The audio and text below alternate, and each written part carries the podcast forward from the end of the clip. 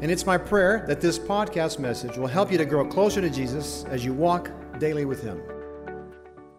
So, as as was said in the video by some guy, that there'll be there'll be more opportunities like this. Um, we need to we need to uh, really engage our community and and communicate Christ to our community. Uh, that's the biggest need that anyone has. Above food, above a place to stay, is our need for for salvation in Christ. Um, this morning, we're, we're, we're, starting off with uh, a series, a very short series. We're going to be looking and uh, looking forward to the coming of Christ, and this is this is our this is one of our biggest holidays, and um, it's easy to to get caught up in all the uh, Christmas trees and the unrelated Christmas music about all sorts of things like kissing Santa and stuff like that. Those kinds of things that have nothing to do with Jesus. Um, you walk into, I remember walking into Checkers, and it's the middle of August, and they already start with all the Christmas decorations. Right? I'm not one for red and green, but it's all right. But it just reminds me of how uh, the world can be so pulled into the commercial of all of that and miss Jesus completely, where we as believers, that's what we cherish. And in a year like this, where uh, we've, we've, we've known more than any other year that we need Jesus, that we need hope. As we come to this special time of the year, we, we start to look forward to this time where hope entered the world.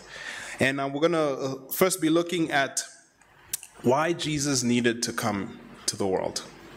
What's the reason? Why?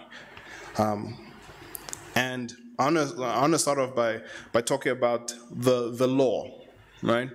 And when we think about the law, you think of all these rules, and, and, and, and many times I, I remember sayings like, rules were meant to be broken. I remember sitting in grade seven thinking, yeah, with my ruler up in the air, going like, yeah, rules were made to be broken. And I'll break this 15 centimeters each now. And we have this negative connotation when it comes to rules and laws, and, and, and, that's probably because our sinful nature wants to break them naturally all the time. But, but rules and laws are uh, stipulations of any relationship, right? So we know as, as, as kids we had rules that we had to obey, otherwise, the relationship between us and our parents for a few seconds. Uh, impacted greatly, right? I, rem- I remember uh, one of the rules was when you go out and play, you need to come back home before dark. And many times, the sun beat me to the house, and I was beat. But these are these these are things like these are the stipulations of relationships, rules, right? And they're in every relationship. At home, I know that if I wash dishes, then wonderful meals come my way. Right? There are all sorts of rules in different relationships, and and and all these laws that God brought about was the conditions and, and the stipulations of the relationship between God and his people. And it starts off with with with, with Adam and Eve. And what's what was the what was the rule there?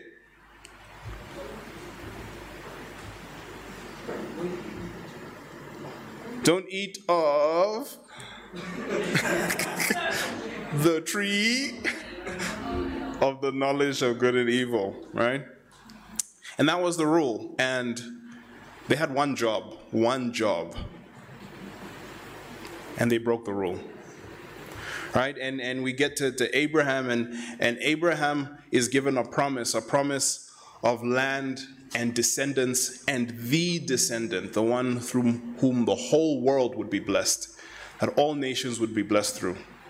And he was saying, Follow me, leave, leave your father and mother, leave the place that you know, and go to the place that I will take you, and obey me. Right? And, and, and he obeys, and, and Israel uh, goes into slavery uh, under Egypt, and they come out, and, and God sends Moses to free his people and say, Now I'm taking you to the promised land, and, and you are my people, but I want you, I want to differentiate you from everyone else. You are set apart. And I have these laws and these rules and these regulations. And, and this is when, when, when Moses gets these laws, they're now extensive with, with, with great detailed descriptions of how they're supposed to live as God's people.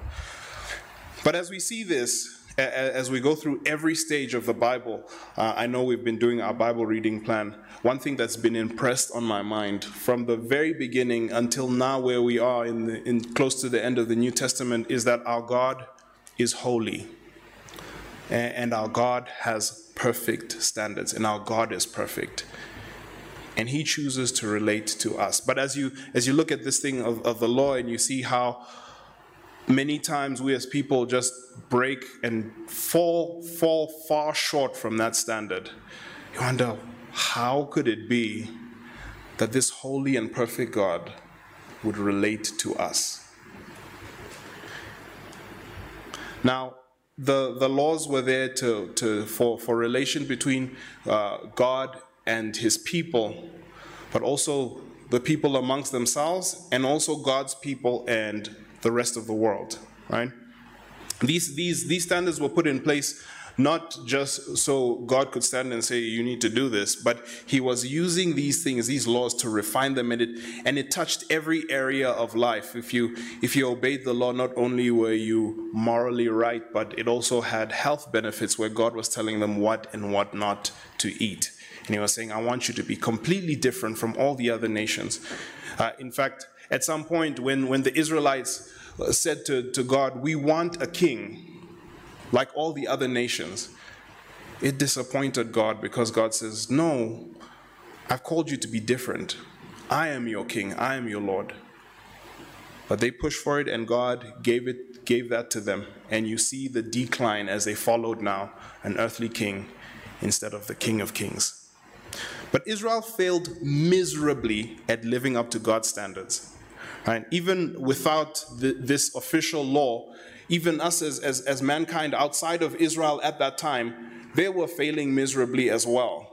And it's not that God had no connection to any of them. You know, when, when Israel is in slavery uh, to, to Egypt, God says that he's, he's giving them time to repent. He gives them 400 years to repent which says that God is also interacting with those people. And, and in Romans, it says that He's written the law on our hearts, He's given us a conscience.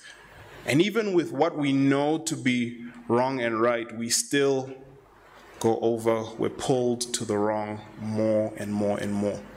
We fall short of that standard. Even if we don't know this law here, the law that God writes on our hearts, we fall short of that as well. We know when we're doing wrong. So as Jesus enters the world, as he comes to, to, to his people, the Israelites. He's coming to a people who they feel they're doing right, but Jesus knows they're far from it. Right? They think they're doing so well, and Jesus is constantly trying to show them that the law, the law that they think they're upholding, they're, they're messing up real bad, and they're falling short of His standard. And, and often, often you see Christ getting into, into conversations and forming relationships with people who have humbled themselves and said, I am sinful. I do fall short. And he, he, he bumps heads with all those who say, We're all good. We are fine. And one of, one, of, one of the places that he really clears this out for people, and, and I can see many people, many of the religious leaders, like having, pro- like having for the first time uh, a problem as they think, I am falling short. I'm messing this up. And this is uh, in uh, Matthew 5. Uh, the Sermon on the Mountain is one of my favorite sermons. And we're going to re- be reading from the NLT if you want to follow along. Uh, the verses should come on the screen as well. We're going to go verse by verse. Um, so it says, One day, as he saw the crowds gathering, Jesus went up to the mountainside and sat down, and he began to teach them. And he says this God blesses those who are poor and realize their need for him, for the kingdom of heaven is theirs. Right? He says, God blesses those who mourn, for they will be comforted. God blesses those who are humble, for they will inherit the earth. God blesses those who hunger and thirst for justice, for they will be satisfied. God blesses those who are merciful, for they will be shown mercy. God blesses those whose hearts are pure, for they will see God. God blesses those who work for peace, for they will be called children of God. And God blesses those who are persecuted for doing right, for the kingdom of heaven is theirs. And God blesses you when people mock you and persecute you and lie about you and say all sorts of evil things against you because you are my followers. Be happy about it. Be very glad, for a great reward awaits you in heaven. And remember, the ancient prophets were prosecuted in the same persecuted in the same way. So saying this to, to them, and I've, I've always read this, and, and for the first time, it, it dawned on me that Jesus was saying all these things to show the people how far they'd fallen from God's standards. You see, they had God's laws, and, and they had extensions of this. They had they had um, I guess more detailed descriptions to where people were even told on the Sabbath how many steps you can walk, right? Which God actually never said that they kind of just threw in there right? Because you know we like to put things in boxes. We want them in our neat boxes. And so they think they're doing, doing well, especially the religious leaders of the time. And he says, God blesses those who are poor and realize their need for him. Other translations say poor in spirit, which is realizing that we are sinful and, and spiritually we have nothing without God. That morally we are not right without him. But then we have the Pharisees at the time who think that they're doing fine, that, that they are completely pure. And most people think that too about them. And, and you find people not necessarily going after God, but going after this standard. And let's try and live like the Pharisees say we should live, and we'll be all good. He says, Bless, He blesses those who mourn, for they will be comforted. And, and this talks about mourning over the sin in the world. They're being broken over it. But when you're spending your time trying to look good for everyone else, you're not really thinking about what's, what's wrong and what's right, what's evil and what's good. You have no time to mourn over that because you're just thinking, I just need to look good for everybody.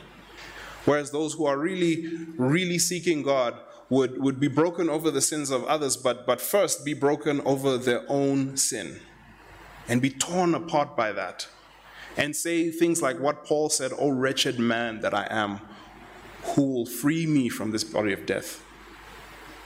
People who think like that. And in that time, so many people were thinking of how I can look good. It says, God blesses those who are humble, for they'll inherit the whole earth. And you can see that humility wasn't a big thing because in the very next chapter, he starts off in, in, in chapter 6 we're talking about how we're supposed to, to, to give and how we're supposed to pray. And what it says is make sure you don't give so that other people see. Make sure you don't pray on the street corners, shouting loud and saying all these big fancy words so people will hear you and say, "Oh, this is this is a spiritual person." So you can see that at that time, personal pride is a huge problem. And being holy uh, and doing these things in God's name, but really doing it for themselves to boost their image, to boost their standing in society. It says, Blessed are those who hunger and thirst for righteousness. And we already said this most people cared about looking righteous, not necessarily seeking righteousness and justice. It says, Bless those who are merciful, for they will be shown mercy. And as, as I look at this, I think of the story of the, the, the woman who got caught in adultery. And we have those who are the, the leaders of the time, and they show no mercy. And they bring her before Jesus and they say, The law says we should kill her. And God, of course, Jesus says, You who has no sin, cast the first stone. And no one does. And, and so they, they go and, and, and Jesus asks, Where are your accusers? And she says, They're all gone. They're not here. And then she, he said, Where are those who condemn you? And he says, I do not condemn you. Go your way and sin no more. He showed mercy. And Jesus says, This is what I want you to be. This is who I'm calling you to be. But that's not who Israel was. God says he, he blesses those whose hearts are pure, for they will see God. And the leaders at the time, Jesus called them whitewashed tombs, which means tombs that are bleached on, on the top. They look really nice and shiny. They have this white stone on the outside that is pristine. It says, but on the inside, there's, there's nothing but filth and rot. So that's where the heart is. Saying those who really, really whose hearts are pure, it, it would probably look the other way around. Those who are really seeking God, we had the disciples who were messing up all the time. Jesus rebuking people, calling one Satan, telling them to stop doing this, stop doing this, but their hearts were in the right place. Ones who, who look like they're messing up on the outside, but their intention and their desire is to serve God. It says, God will bless those who work for peace. They will be called children of God. And ultimate, the ultimate way we make peace is by making peace with God for ourselves and also bringing other people to God to help them get their relationship with God right. And the Israelites were actually called to be a light to the rest of the world.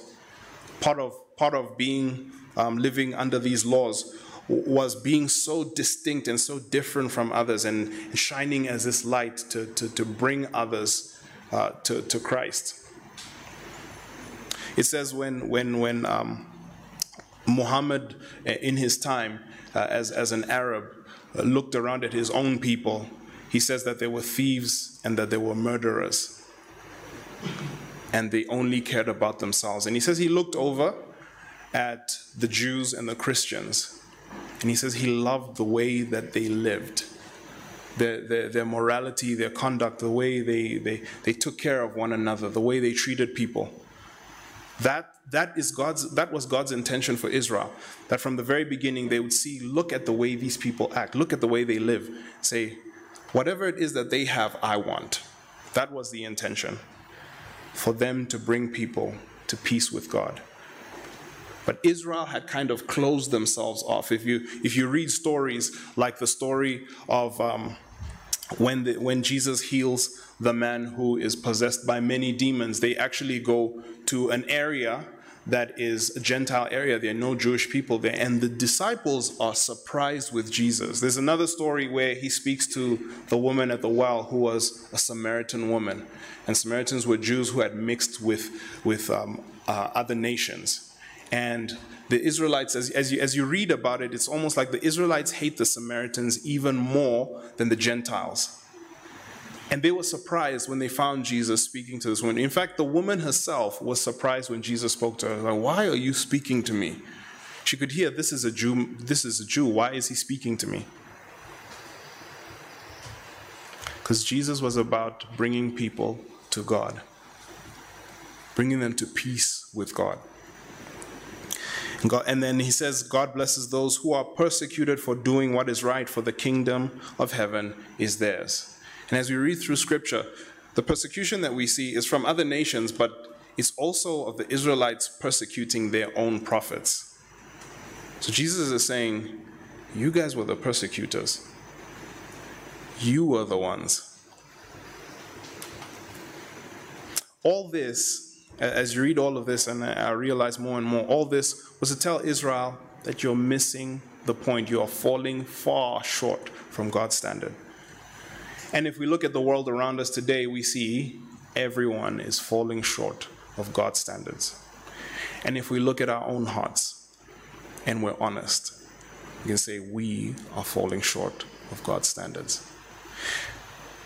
The sermon continues and he says, You are the salt of the earth. But what good is this salt if it has lost its flavor? Can you make it salty again? No, it will be it will be thrown out and trampled underfoot as worthless. You are the light of the world, like a city on a hilltop that cannot be hidden. No one lights a lamp and puts it under a basket. Instead, a lamp is placed on a stand where it gives light to everyone in the house. In the same way, let your good deeds shine out for all to see so that everyone will praise your heavenly Father. And this is who Israel was called to be. And as you read through the prophets, uh, going through uh, Jeremiah, Isaiah, Ezekiel, you see prophecies to all these other nations that God is calling them to repentance as well. In fact, there's a, there's a story that all of us know from when we were children of a man being swallowed by a fish. His name is Jonah, yes. But Jonah was sent out to, to, to Nineveh, who were known as um, experts at torturing people, destroyers of nations. And he sends Jonah. And Jonah runs the other way and he doesn't do it because he's scared, right? He does it because he doesn't want to go to these people. He doesn't want them to have forgiveness, to have redemption, right? So, so Jonah at the at the end of chapter three um, has preached, and it says when God saw they had what how what they had done and how they had put a stop to their evil ways, because he's preached to them. He said he's told them what God said: turn away from your wickedness and turn to me, and they actually repent says, when, when he seen that they had put a stop to their evil ways, he changed his mind and did not carry out the destruction he had threatened. Right? You think this is great. And then we have Jonah, right? The very next chapter. It says, This change of plans greatly upset Jonah, and he became very angry. So he complained to the Lord about it. He said, Didn't I say before that I left home, uh, that before I left home, that you would do this, Lord? That's why I ran away to Tarshish. I knew that you are merciful and compassionate, God, slow to get angry and filled with unfailing love. You are eager to turn back from destroying people. He's angry. Like, this is why I ran, because I knew you were going to forgive them. Why? These people need to be destroyed, they need to be wiped out. And here you can see where Israel's heart is that they're not about being the light. They, they've taken this, this light and they've put it under the, the, that uh, lamp, lampshade. They say, let's keep it here in Israel. Let's keep it in Jerusalem. Let's keep it in Judea. Let's not go out. Even the Samaritans should even get a bit of it. This is their heart. Jonah did not want to be a light to the foreigners the way Jesus intended. Israel separated themselves from the Gentiles, separated themselves from Samaritans. And here you're seeing this, this blueprint that God had, they decided they're going the other way. So, no, no, no, we're going this side. And all this, once again, tells us that Israel were falling short of God's standards. The nations around were falling short of God's standards. But if we truly look at our own hearts, we too are falling short of God's standards. It continues in, in Matthew chapter 5. And, and, and Jesus says this Don't misunderstand why I have come. And I can see as he's sharing all of these things, people talking amongst one another, and these, these uh, religious leaders saying, What is he trying to do? Is he, is he trying to, to change the laws now? Is he trying to change the scriptures? I can hear Jesus saying, oh, I hear you. This is what I actually came to do. I did not come to abolish the law of Moses or the writings of the prophets. No, I came to accomplish their purpose. I tell you the truth. Until heaven and earth disappear, not even the smallest detail of God's law will disappear until its purpose is achieved. So if you ignore the least uh, commandment and teach others to do the same, you will be called least in the kingdom of heaven. But anyone who obeys God's laws and teaches them will be called great in the kingdom of heaven. But I warn you, unless your righteousness is better than the righteousness of the teachers of religious law and the Pharisees, you will never enter the kingdom of heaven. So Jesus now has, has put a standard. He's saying, not the religious leaders because they're falling short, even better than that. And I can hear as, as, as them talking amongst one another and thinking about this, they realize we as Israel are falling short of God's standards everybody is falling short of God's standards. And as we look at our own lives, we know every day we fall short of God's standards. Jesus continues and he, he talks about a, a bunch of things. He talks about the heart and the intention. He says he, that he likens uh, anger and bitterness to murder. He likens lustful thoughts to, to the act of adultery he talks about sincerity where he, he, he talks about people keeping their word in marriage, saying, I'm married to this person, I'm not going to divorce them. He calls he talks to them about uh, uh, making oaths, saying, You don't need to do that. If your heart is right, your yes will be yes. He talks about living out, living love uh, uh, out as you come to difficult situations and difficult people. He says well, he, he makes the example of if, if one of the Roman soldiers asked you to, to, to, to, to carry their armor or their tunic, you and you, you, they were required to carry it one mile. Says take, take, take it two. Go above and beyond. Love your enemy. And then he says, uh, again, he says, love and pray for those who persecute you.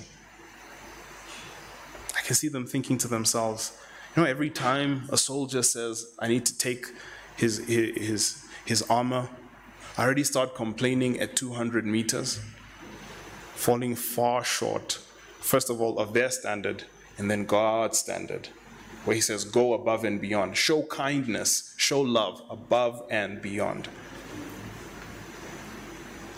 I can see them st- uh, sitting there and, and as they're thinking and saying, We are falling short. But then Jesus puts a cherry on top of the cake. He also says, But you are to be perfect, even as your Father in heaven is perfect. This clears it out. So if, if anyone had not been listening to this point, maybe they're hungry, they're thinking about food or something, uh, or, or maybe there's some who, who as Jesus was saying all of these things, they're ticking them off like, yeah, I do that, I do that, I do that, I do that, I'm good here, I'm good there. Then he ends it off with this, this part of the sermon with this Be perfect as your Father in heaven is perfect. They realize then we are missing the standard, we're falling far short. And so it leaves it leaves all of mankind at this dilemma. What do we do? God is here and I am here. There's no way I can get there.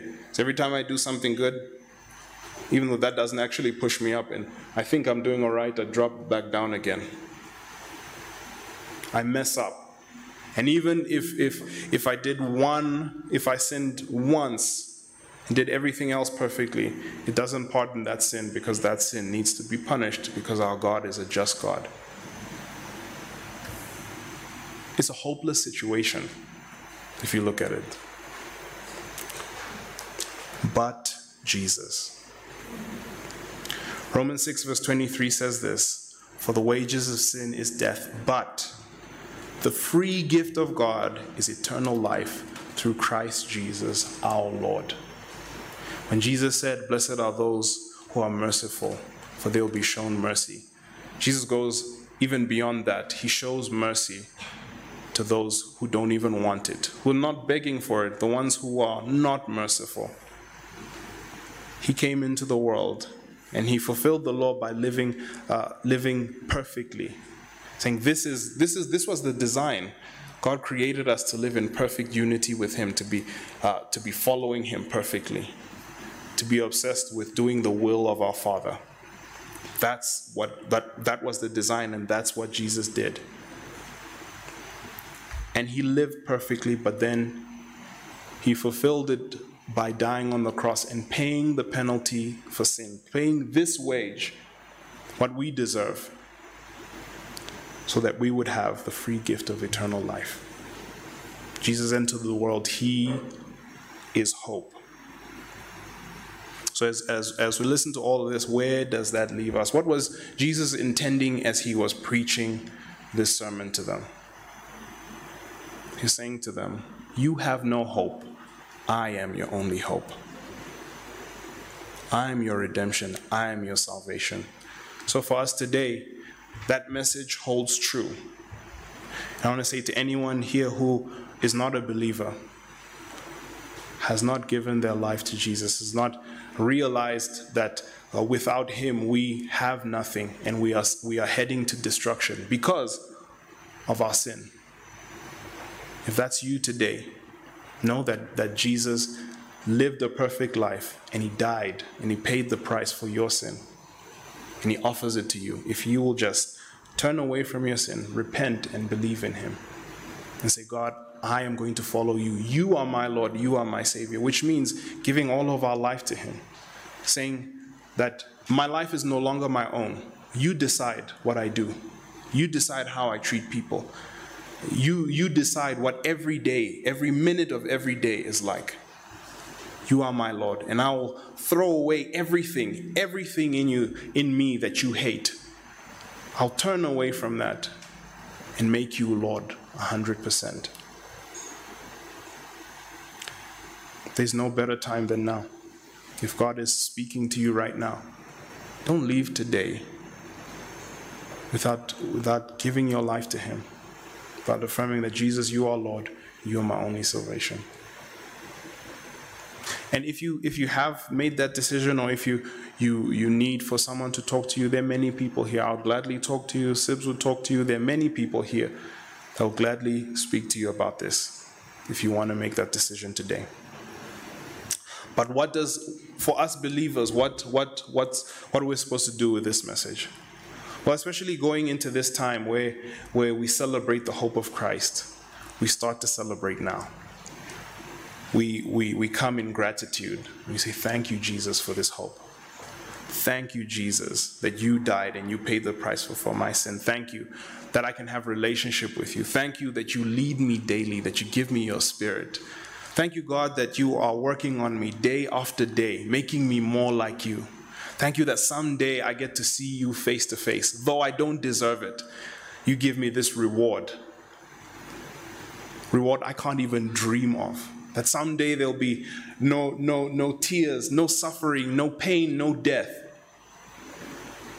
That we'll have bodies that don't that aren't creaking here and there, that, that aren't aging, that we don't have aching bones, that there's no sickness. Nothing but joy in seeing our Father face to face. And then also proclaiming that hope. Like as we celebrate that and as, and as we uh, truly submit to that and, and, and worship God and remind ourselves of who He is, that we worship so much, that, that we would think on this so much that we can't help but share it with other people.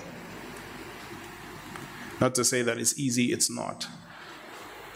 But if God has really changed us, part of, part of it is going out and sharing this hope. This is a perfect time. We can get into conversations about Christmas. You can just ask, hey, what do you think Christmas is about? And there's a conversation starter, and you can share your hope. Let's not waste this, this time. It's, it's, it's a time of opportunity, especially this year. This year that has been such a hard year for so many people, where we hold perfect hope. Why would we not share it? So, as believers, let's do that. But let's spend some time now uh, thanking God, thanking Jesus that, that He stepped down um, from heaven, that Him who, who is God Himself made Himself into the likeness of a man. Lived a, a life not one of wealth, but one of, of, of poverty, and then died on the cross for us let's let's celebrate that hope.